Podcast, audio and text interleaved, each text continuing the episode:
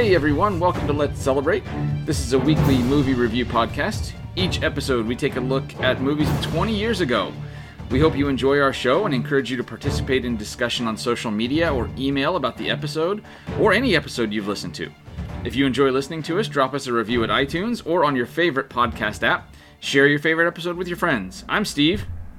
And I'm Ryan. And today we're not doing a movie from exactly 20 years ago. I mean, we kind of are in theme, but then Mm-hmm. as you as we just said, it wasn't released 20 years ago. It was just made 20 years ago. It was released the next year. So what's going on on the chair next to you? What which chair? Oh, you mean back there? No, the, the one right next to you that keeps moving. Yeah, that one. That one? I just have my arm up there. Oh, okay. I thought you had like a poltergeist or a small child or a cat or something. It's demons. Uh, yep. Okay. It, it, goes with it. It fits with the theme of the of the movie, so it's a demon. Yes. So no, yeah, that the back reason- there is the rest of the tent. What's left of the tent that I made for the kids uh, on last on last that. weekend. Yeah. So anyway, good. Okay. Yeah. So what I was gonna say is, yeah, we weren't going to do Town and Country No. because that looked awful, and didn't really want to watch the Sylvester Stallone F1 car driving movie Driven again. So No. I said, how about we do something from this time, but 19 years ago that we probably won't get to next year that I'm a big fan of, and I told him about Frailty. And I think Mm-hmm. this is going to be one of the few times we're going to have differing opinions. It might be, and, and here's the thing. I'm well. We'll get into it in a minute. So, honestly, because this is kind of off a year, I didn't look specifically at how it did at release date. Do, do, do you know how it did? I don't really know. Um, it was it was never a big movie. It didn't get released in that many theaters ever. So No, I mean, that's why I knew we would never hit this movie if we didn't look it through because Yeah. it'd be released here and there. Um, Yeah, looks was like- never a big one. looks like opening was only four million dollars, and it only made thirteen total. Yeah. So it actually made money though because it did only take eleven to make. Yeah, because I mean, it's one of those that was never released in more than probably four or five hundred theaters at a time. Mhm. At most, it might have gotten to 600, 800, but it was one of those that was in art on the out, art house circuit. It would go to Yeah. this theater in I this town, and then forty five minutes over and stuff like that. I can see it that way. So, it, obviously, like you said, it wasn't a, a, a blockbuster hit, but again, especially at this time of the year, we're not talking blockbusters anyway. So this fit Mm-hmm. with what was typically released this kind of year, this time of Yeah. year. Yeah. So, so tell me about tell tell our listeners about the the movie a little bit. What what right, happened in well- it? Because it was it was interesting. Mm-hmm. um, it is the only movie that Bill Paxton. Um, I still miss him. You know, rest in peace, man. You were just so good and so much. It's Oh, yeah. the only movie that he wrote and directed in his career. Mm-hmm. Because like Bill Pat. Bill Paxton is one of those actors that shows up and does 20 minutes in your movie, and he is the damn most um, memorable 20 minutes in that film. Right. Hudson from Aliens, you know, Mm-hmm. the creepy alien, the creepy vampire from Near Dark. Um, You know, him, even something like when he showed up in True Lies as the uh, creepy car salesman. He's just Yeah. always good in that kind of stuff. So this was his one movie, and it's and like I love these movies that you give this really out there premise, and it's one sentence long, and you got my interest. And in this one, it's um, two boys are raised by their really, you know, well respected father, who then one day hears voices from God and has to murder demons with an axe. Yeah. And the whole thing is told in flashback because one of the boys, uh, played by Matthew McConaughey, thinks his other brother has taken up the mantle of his dad, and he tells the it was an F, Powers Boothe was an FBI agent. Yeah, right? yeah, he was. It was an. F, it was the FBI agent that was leading the case into the murders. The God's Hand murders is what they were called. Yeah, the God's Hand murder. So he's telling this whole story in flashback, and it's just Oh, you know, we should Bill say Paxton- we should say this real Yeah. quick. Um, if this is a movie you're planning to watch, because there are some twists and turns in this movie, you might want to turn off the podcast and go watch it if you've never seen it before, and then come back. yeah, because we're gonna spoil this. Yeah, we're going to spoil this. And because this isn't a blockbuster style movie, you may not have seen this, but it is worth seeing. I'm gonna I'm gonna move that part up front. This is a good movie and it's it's worth seeing. So if you want to see it and don't want us to spoil it, turn it off, go watch the movie, come back. All right, go ahead. We're gonna give you five seconds Yep. while inside my head, "Boy from Ipanema" is playing. All right. All right, there we so, now we can spoil it. So yeah, he's telling Powers Boothe, you know, this whole story, and he is saying that it's his brother that is, you know, the God's hand. He's taken up his dad, and his dad was played by Bill Paxton, the writer and director. Yep. And then the big twist at the end was he actually did hear the word of God. Well, it was a double twist, right? Because Yeah, he wasn't the son he said he was. brother that's doing it. And and he is actually hearing the word of God. Yeah, and the the people aren't just innocent civilians; they are Demons. Well, demons. they're at least evil people. We don't know if they're specifically demons, but we know they're at least evil people. Yeah, they're they're evil. Yeah, so you know that that's the really good twist. You know, the twist because like I kind of figured out. I'm like, I wonder if he's actually the other brother. I kind of wondered kinda that halfway through. Yeah, I kind of thought that, but I didn't see the twist where no, yeah, he was here in the hand of God, and this was you know all done by God. Because at the end, when he gets Powers Boothe, because the FBI agent's actually like a serial killer, Yeah. so he kills him. He tells him the story, and then he kills him. And you're like, okay, well, he walked into the FBI headquarters and told them all this. He's going to get caught. Yeah.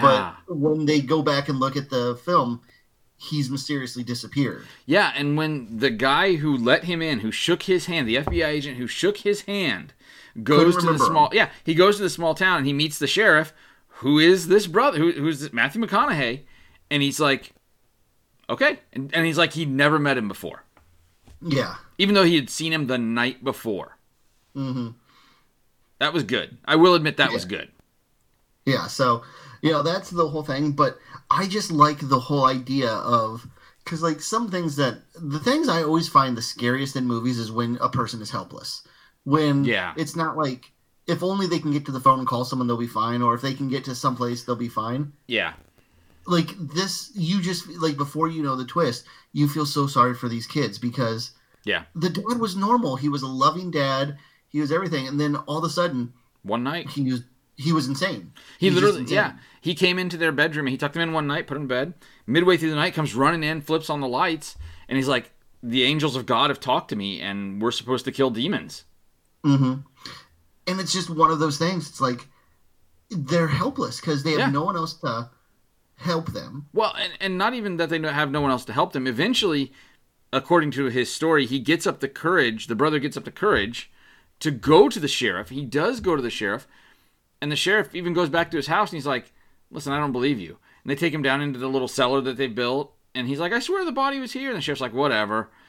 And then as the sheriff's leaving, you're like, "Well, I guess that was that." And then all of a sudden, thwap, and the sheriff comes rolling back down the the stairs Yeah. after getting whacked with an axe. And that's the one like innocent person they had to kill. Yeah. Because Bill Paxton felt bad about that one. Yeah, he did. He actually felt he he really felt bad about that, and he and he wound up punishing the son, and that's where the helplessness for me kicked in was when he locked his son in that cellar. Yeah, but I mean, I like I'm trying to imagine the whole thing, and now I'm to the age where I'm not imagining it as me. You know, when if I was like 12, I'd be like, "Oh my god, if my dad did this." Yeah. But now I'm to the point where What I put my own kids in Yeah. this, and Yeah. I couldn't imagine the like horror and the strife that my two girls would go through if it was just me and them, and all of a sudden I went to my daughter and it's like, God has told me to murder people. Yeah, and and then even more horrifying is you find out, you know, midway through, and it's not really a, a huge surprise because he, he leads into it. Bill Paxton does that God has told him his son is a demon. Yeah. and he's supposed to kill his son. But he's like, I don't believe it. I won't believe it. You know? Eh, And again, at the time of the movie, you just think that this guy's crazy. Yeah, I And, like, mean, you have to. That's terrifying itself. That my dad thinks I'm a demon. My dad is battling his inner his inner demons not to kill me. Yeah, exactly. You know, the initial, you know, thought I have is is when he when he came back in, he'd seen these angels talk to him and everything else. I was like, did he? And not not this isn't like humorous. This is like serious. Did he have a stroke that night? You know what I mean? Mm-hmm. And that caused him to see these things that, of course, messed with his brain, and now he's gone kind of crazy. Yeah, or is he schizophrenic? Oh, yeah, or something happened. What happened that night? And then to find out at, at the very end of the movie, holy crap, he probably did see the angel, hmm and the angel was talking to him. That was kind of that was kind of interesting. I I, I did really like the ending of the movie. I will admit that. Yeah. And it, it's funny because, like, okay, his the one son, like, so Matthew McConaughey, the sheriff, he's the son that actually helped. Mhm. You know, because at one point he helps kill one of the demons, Right. and like, he's normal or anything like that. And the the one that they said, you know, the one that you think throughout when you're watching it the first time, he's the normal kid. He's the one that would do what you would do. Yep. He actually is a demon, but is it nature versus nurture? Is he a demon because his dad locked him up for days and made him bury dead bodies? Or is he always evil and he knew because, you know, God? Well, the question I had, I, I guess it wasn't a question. It was more of when I first start to see the boys. You know, so you see Matthew McConaughey in the office, and then it flashes back to them as boys. The one he says he is doesn't look like Matthew McConaughey at all. It's like, oh, Matthew McConaughey's he's the younger character. He's the younger boy here. And he says, I was the older son, blah. And I'm starting to look at him going, well, that doesn't look like you at all. The younger son looks like you. And then it turned Yeah. out that's who he is. hmm So it's like that. I, I really did like the way they cast that role because at the very beginning I was like, oh, I guess I was wrong, and it really kind of it puts doubt on your own perceptions through the whole movie. Yeah. I enjoyed that. Yeah. And it's, it's just one of those things that, like I said, I love movies like this that are just small movies done well. Yeah, like it's just a premise movie it doesn't try to do anything more Mhm. you know back in the day they were called like two-handers you know sure. that just it just takes a few people to do Mhm. and it's just a movie like this done well another one that i just watched that from about the same time a little newer was um, the guy that made la la land and whiplash Yeah. damien chazelle Uh-huh. he wrote this movie called grand piano and Okay. what it is is elijah wood Oh, um, and anybody that wants to watch this, it's on Amazon Prime. It's a great 85 minutes, okay. and it's just this simple idea done well. And it's he plays. He's this great pianist, and he had like a nervous breakdown a few years before and hasn't played. Like he's a prodigy. He's a Mozart. He's a Sure. Beethoven, something like that. And he hasn't played for a few years, and his like teacher dies, and there's this unplayable song that only him and his teacher could play. So mm-hmm. he has to play this concert in his memory. When he gets out there, John Cusack is a sniper and says, "If you miss one note of this song, Holy shit! I'm going to kill you, that just took a turn. and I'm going to kill your wife." So the whole rest of the movie is him because I mean, like he's playing a long concert. It's him playing a concert and John Cusack in his ear, you know, because he puts it in a, a head, you know, an earbud, and he's listening to John Cusack, and he's like, "If you try to tell anybody, I will kill your wife. If you stop playing, I'll kill your wife. If you miss a note, I will kill you and your wife." Wow. So the whole thing is him trying to do it. It's nothing new. It's been done before, but it's 85 minutes that is effectively done. You can sit down and watch the whole thing and be like, yep, that was good. It didn't have to be two and a half hours. Yeah. You know, and Frailty for me is the same thing. It was this I will agree there. psychological drama done well. Yeah, I agree with that point. If you know, Frailty's running time is is you know start to end credit an hour forty minutes. That's Yeah. start to end credit. So if you're looking at actual screen time, you ta- you take off what ten minutes of that probably for credits. Yeah, so, So- it's, it's probably about 90 minutes. Yeah, It's probably an and- hour and a half. And if it had gone hundred minutes, it would have been too long. hmm I think they packed in just what they needed to do in that ninety minutes. Yeah. Now, from my own point of view, I told you I felt a little unsatisfied at the end, hmm and I don't know why I felt that. Um, you know, the the movie was done well. I enjoyed it, but at the very end, it was one of those things where I was like, okay, you know, you did everything you needed to do in those ninety minutes, and that was great. But I was like, I kind of want to know more about this guy now. Mm-hmm. I want like you find out really honestly, you find out all the major twists in the last what, 15 minutes? Yeah, I'd say maybe ten. Yeah. And I that's what left me a little unsatisfied was the the look at that last 10 minutes and going I kind of want more. I wanted this to happen 20 minutes earlier and then I can find out what's going on with this guy. Like is he crazy? But no, he can't be because he knows what what the FBI agent did and so you know what I mean? I kind of wanted to know more, but I guess that plays into the psychological thriller, right? Yeah, So, and it's really funny because my older daughter is about 15 she's you know 14 now almost 15 and she's started to like horror movies Mm-hmm. so you know i haven't watched the bad ones with her and when i say bad Oh, yeah. i mean like quality bad but just like you know quality bad but like we've watched scream Mhm. um we've seen the shining sure. um we just watched the babadook black swan stuff like that we watched this and it didn't scare her but it messed her up like Yeah. there's something in that Well- movie that crawled into her mind and she did not like I, now I will say, and I've said, I've told you this before. This is the type of horror movie I like. You look at a mm-hmm. Scream that you just mentioned, for example. Scream is jump out and scare you, mm-hmm. and honestly, those don't bother me. I sit there at the end of it and I go, "All right, it was a good movie, but I never got scared." You mm-hmm. know, I get done with movies like this, and I'm like, "All right, that that kind of messes with me a little bit." You know, Yeah. and this is the type of horror that I like to watch. The psychological mm-hmm. horror rather than the because the other part about this movie that's that I loved, they're axe murdering everyone and yeah beating them with pipes. And there's no blood and gore because they didn't need it. no like what's in your mind is worse Yeah. They never like there's the one scene I think it's the first time the boys see Bill Paxton kill someone. And they both look away except for the younger son then looks back. And you don't see anything. There's not even a shadow of Bill Paxton on the wall. You just know what's happening. And in and your mind is your mind is painting a picture of what that young boy is seeing in front of him. mm-hmm. And that, I think you're right, is worse than had the camera been five feet deeper and you see the whole scene with Bill Paxton chopping up the body and the boys. yeah So that is something I enjoy about this movie. I, again, I liked the movie, I just felt unsatisfied with it. mm-hmm. So, Yeah, but it's it's so funny because yeah, like you're saying, the stuff that jumps out and everything like that doesn't bother you.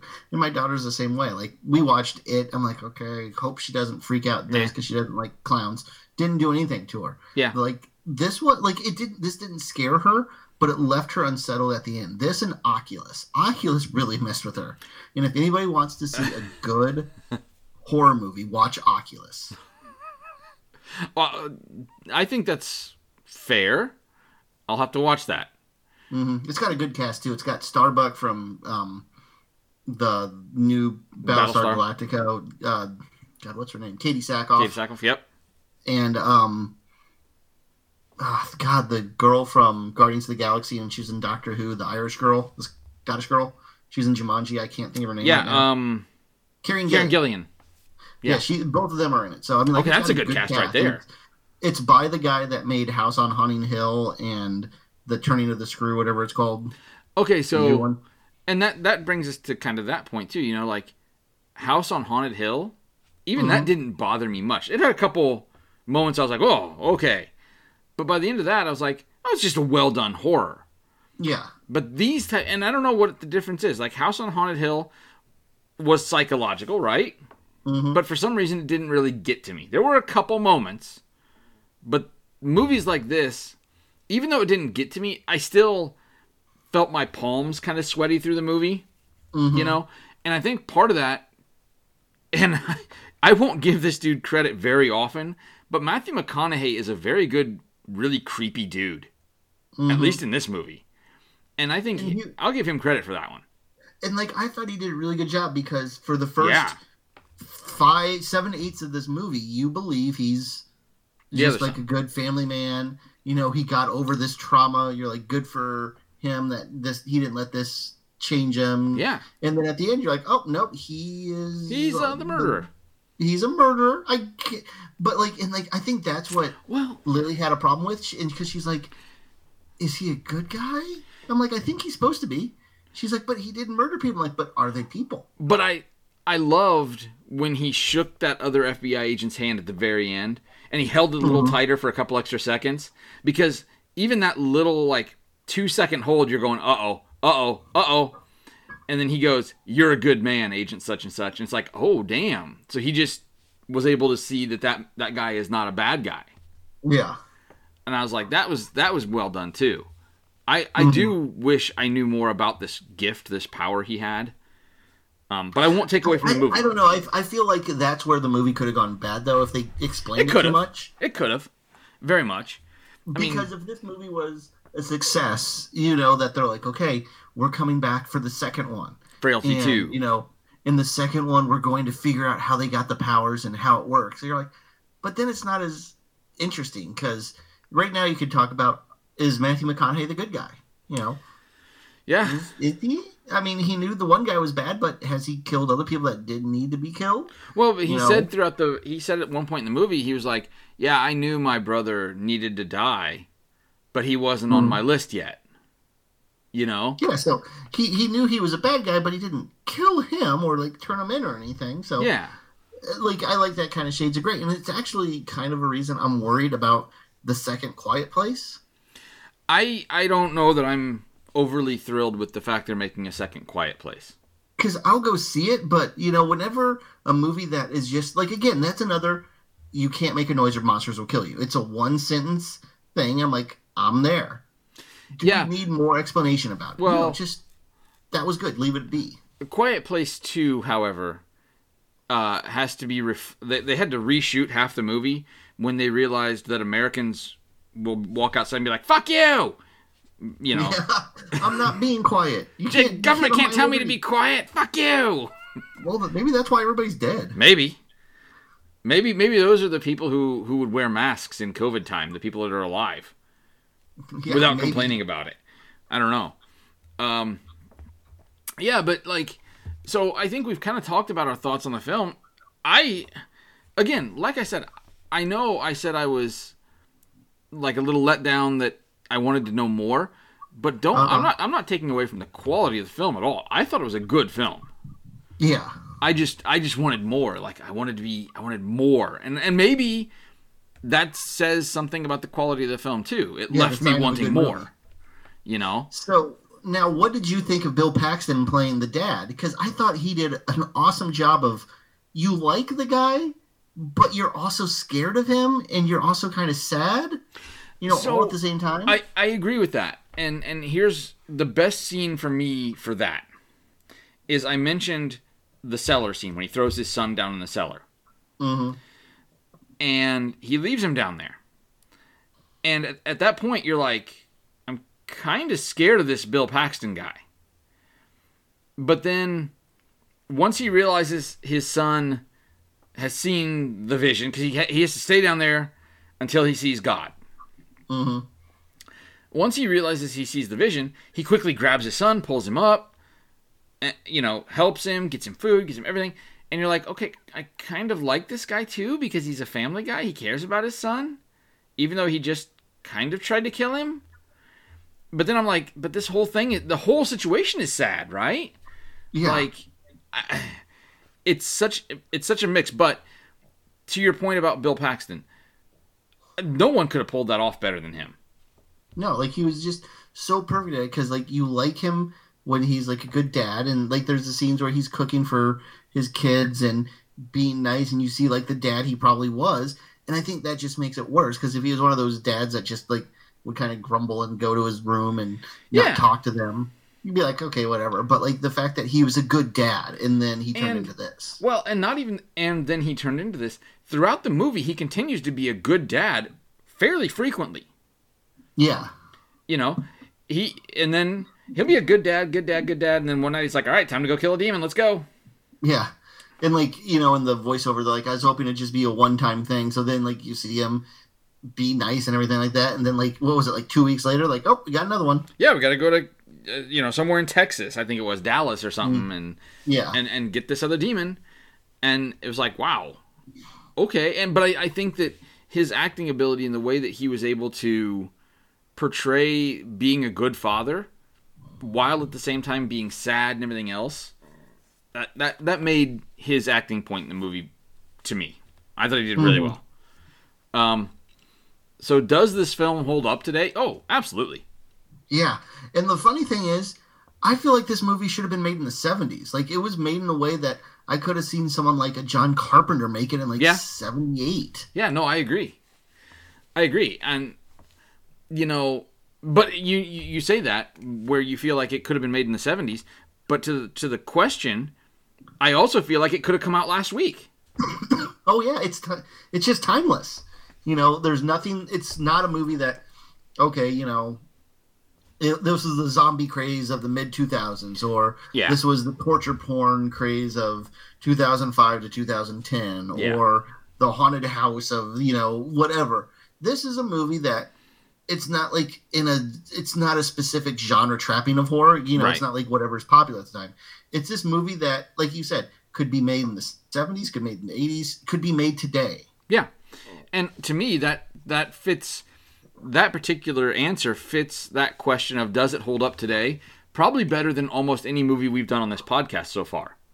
yeah for that- the when we when we started it up again Well, yeah, since we started it up again, obviously. Um, and I would even go back to when we first did it. Most of those movies could not did not hold up today. You know, Yeah. Blues Brothers other 2000. Deep Rising, like some classics there. i don't know varsity blues man Varsity Blues holds up today if you show it in Deep Texas. Um, yeah so i mean like this movie is yeah it's people could like it today i've shown this because i teach a college film class i've shown it to my students before Yeah. and even though it was made when they were like may, like maybe one Yeah. maybe not even born yet yeah. and they still like it they still are like that's really good and that's a that's a credit to the writing. It's a credit to you and I have talked about um you and I have talked about the Batman the animated series and why it never feels out of date is because it was never set at a date, right? yeah And even though this kind of is set around a date, it's generic enough and they don't show so much that that sets it specific to a certain date. Like we've talked about, well, somebody's holding a Motorola RAZR, you know, and that sets it very specifically to a certain date. There's Yeah. none of that specifically in this movie that sets it to, well, this had to have taken place in 1982. exactly I mean, they do mention dates a couple times, but it doesn't feel like it had to be then. mm-hmm Um, what's your best scene of that movie? you, you know, I love the whole thing, but I think it's a tie between the first time that he like wakes them up and tells them what he saw, and just how the movie turns like just like overdrive into like this terror kind of thing. It's got to be that, and then it's got to be the end. It's got to be when you realize everything. Yeah. I I can't fault either one of those. Mine I, I keep coming back to it. It's it's when he makes his son dig that what, fifteen by ten deep pit Hole. that becomes the cellar thing that they wind up chopping up bodies in. And mm. and they lock him down there. I mean I I that scene really struck me. It really did Yeah. with him down on down there pitch black you know, and no food, no water. I mean, the other brother brings water a couple times a day, I think it is. But that's it. And that scene really struck me. Uh, so that's my best scene. What's your worst scene? Because that one's tough. I don't. Uh, worst scene is tough. I I don't know. Uh, like, there's not really what I would call a quote unquote worst scene, but like if I really had to think about it, I would probably go with when they have the one guy and he's pleading for his life. Oh yeah, Like I. I I just, you know, I really like the scene. It's really well. But if there's one scene, like, I'm not even saying the worst scene, but maybe a scene they could take out. I don't think you needed to see, like, a person live other than for, like, you know, the son You- killed him. yeah. I was gonna say you're talking about the scene where the son kills. Uh, Yeah. Brad or um, what's his name? You could maybe cut that down a little bit. You but, could. I mean, I don't think there's. Th- this is the thing of the movie. It's 90 minutes long. They already cut out all the fat. There's not, like, Yeah, there's a no fat. subplot that you're like, why do they have this? and and that is why my I, I'm I'm very nitpicky about what I'm about to say here. Did they have to have your stereotypical thunderstorm at the FBI office when he was there that night, and they had to leave in the in the thunderstorm. Couldn't have just been a regular night. I mean, nitpicky, Yeah. very nitpicky, because you're right. The fat's already trimmed out of this movie. But did it have to be that kind of trope? Could it couldn't it have just been a night? I, again, if if we're nitpicking that far, it tells you how how good the movie really was. Yeah. So that's mine. I mean, it's it's not much. The champion of the film. I mean, is it not Bill Paxton? It's Bill Paxton Yeah. because he was great acting. He directed the hell of out of this movie. He did, and that's not to take and that's not to take away from Matthew McConaughey because Matthew McConaughey, who I don't really like in most movies, He was, was good. brilliant in this. The older son, like usually I don't like uh, child actors, but The older son was really good. for him. You did, you did, and then you start to wonder, you're like, wait, wait, wait. So wait, was he normal? And then at the, huh? You know, and I did like the way he he was acting. Would Yeah. it would it do well today? Oh, So would this movie released in theaters normally today would it do well?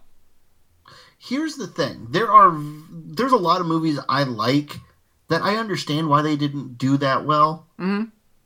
You know, something like Narc. I love Narc. I Mhm. understand why Narc's not a big hit. Yeah, I understand why Army of Darkness is yeah, a like cult classic and not the biggest thing. yep. Why wasn't this movie a hit? What did they do wrong? I don't know. Was it was it uh, not a hit because of the marketing? I don't know how the marketing went for this. Like, Yeah, did they not either, market like- it correctly? Did they not believe in it and they just didn't put any money behind it? Because I mean, like like you said, maybe the one thing is, is it scary? No. No, and and maybe that's it because you mentioned it doesn't fall into a specific genre of horror. Yeah. But I'm going to flip that on its head and say, given what we've seen over the last couple years with Haunting of Hill House and those shows out on Netflix and Amazon and Hulu, I do think this would do well today because I think a studio Yeah. would put money behind it to market it.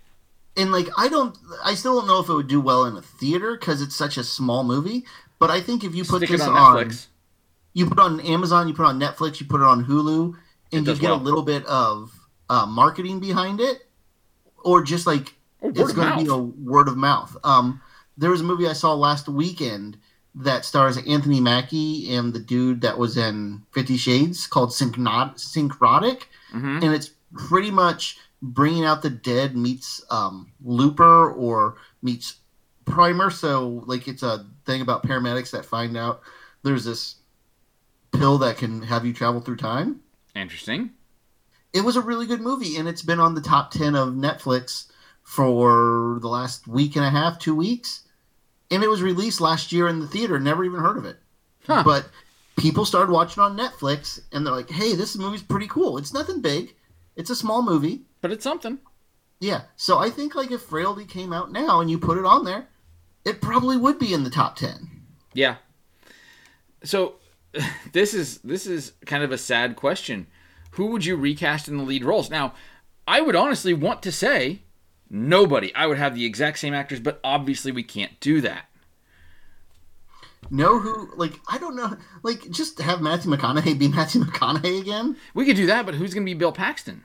Know who I think would be really good? Who's that? Kyle Chandler, Ooh, the guy from that's Friday actually Night a good idea Mhm. because he's a likable face, he's a likable character, he's a likable person, Yeah, but he also I could see him turning to a darker character. That would be a fun. That'd be fun. yeah. You have to get someone like that that people like that they want to see them be the you know lovable dad and everything like that. So Kyle Chandler from Friday Night Lights. Um, I was thinking maybe Zach Levi from Shazam, who again plays you know this really nice guy. Or I was thinking like Chris Evans. Chris Evans would do really well. You couldn't But go with some of the other Chris's. someone that's very friendly, and you think of them from this pristine, like very nice role. Yeah, you couldn't go with some of the other Chris's from Hollywood, like Pratt or or um, oh, what's his name? Uh, Captain know. America. Chris Pratt might be good in it because he might already hear like voices of God telling him to yeah, do things. no, he might. Yeah, yeah, I guess that's possible. But, But- yeah, so like you would, I, I think what works best is like this couldn't be done by like a Steve Buscemi No. or someone that always plays someone who's like the new guy that always plays someone creepy now. I don't even know. I don't know. We'll, but we'll you can't get you can't get a guy that plays creepy. You got to get a guy that plays nice, sweet. Everybody loves him. Captain America. Yeah, And then you put Captain America in this movie where Captain America has two young boys and becomes an axe murderer. yeah.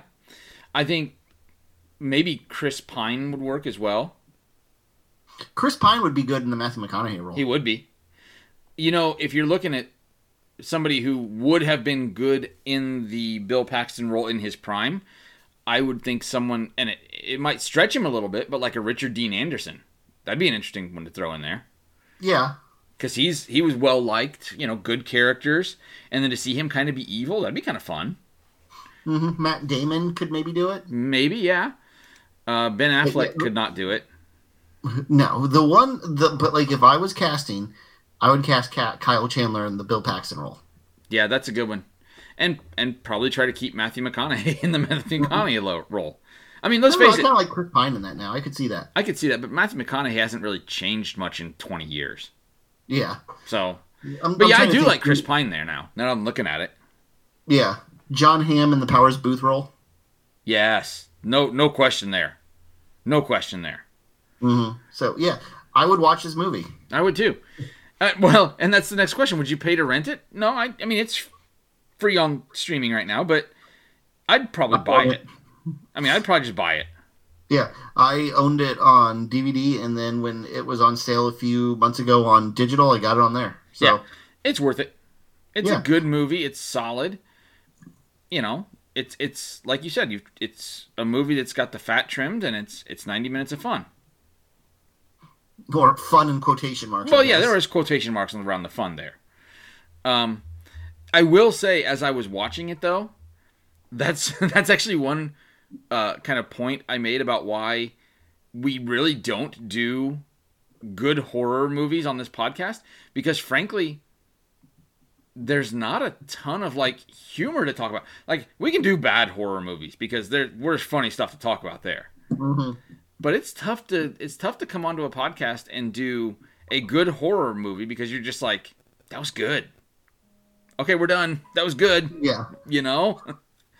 So you know that's what you say Mhm. so um but honestly you know what this know what this movie needed? what's that So they capture the guy from Dallas, yes and they should have gotten hungry on the way gone to wendy's and they they should have to stopped at Wendy's. Wendy's and Oh. explained the guy into the back that if you talk to this box, they'll give you the food.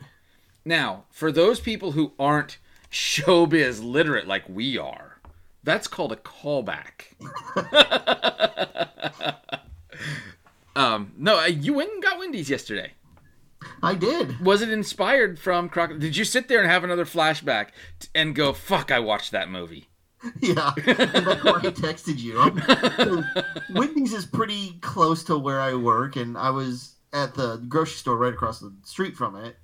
And like, I'll just get a burger real quick, and then I was in the drive-thru. I'm like, "Fuck that movie." All right. Um, so on that callback, we look ahead to next week, um, and it goes the total opposite direction from psychological horror, and we go to the Mummy Returns. Not the first Mummy. No, The We're Mummy Returns. Two. Mummy Mummy Returns Part Two. Now we're not doing number three ever. I honestly don't know if I've ever seen it. You're not missing it. I, okay, you know that I love my cheesy mummy movies. Yeah, but the Mummy 3 can just set on the side over there. The Mummy 2 Yeah. is still fun for me. I still like that movie. But the third one can just go over there. So, uh, upcoming next week will be uh, The Mummy Returns, which, if you do have HBO Max, that's where it's at. So, if you want to watch it ahead of time. seriously, HBO, just let us have free subscriptions, please. Yeah, come on. Um, we'll even say HBO one more time on the episode. I don't care. HBO. HBO. Um, we do will so this one's off because of off on timing. We usually release these on the weekends, but weekend got hectic last weekend. This weekend will be hectic because I'm up in East Moline for the weekend with another soccer tournament. Yeah, it's gonna be fun. Um, got to find something to do up there because we got a lot of downtime in between games. So I've got to find something that can keep me occupied. Um, but so we'll we'll get to it, but it'll probably be again a late release, not like a Saturday release this time. So gives you more time to watch Mummy Returns and really really reflect on Just digest that movie. every bit of it. But in the meantime, I hope you did listen to our warning earlier and paused this, went and watched this movie, and I hope you enjoyed it as much as we did. Even like I said, even though I felt unsa- unsatisfied, I wanted more. That, as I've reflected back, that also is a, the a quality of a great movie. hmm So I hope you did. I hope you did watch it. It's a fantastic movie. And if you didn't listen to us and pause the pause this, I mean, still go watch it. You just now know the twist. Yeah, it's still worth watching. It's still worth a watch. So, um, that I think is it for this one. We look forward to next week with Mummy Returns, uh, starring the starring Brendan Fraser, of course, and uh, Rachel Weisz, and what's what's the other guy's name? I can't think of his name. The name. Rock. No, not The Rock. The guy that's always with him. Well, The Rock's in the third one, isn't? Well, he's technically in the second one at some point, isn't he? Who? The Rock. Yeah, Yeah, but it's not. This isn't the Scorpion King. This is But the Scorpion King is in it. he's in it. Yes. So I can't think of the, the third guy, but whatever, it's fine. The one that always runs with him. Uh, her- oh, the brother. yeah, the brother, her brother. I can't think of his name. That dude that was in every movie from like 1998 to 2004. Yeah, that guy. That's his name. that guy. So uh, watch this movie. Prepare your homework for next week with The Mummy Returns. And uh, until then, we're going to say adieu. I'm Steve. I'm Ryan. Have a good one.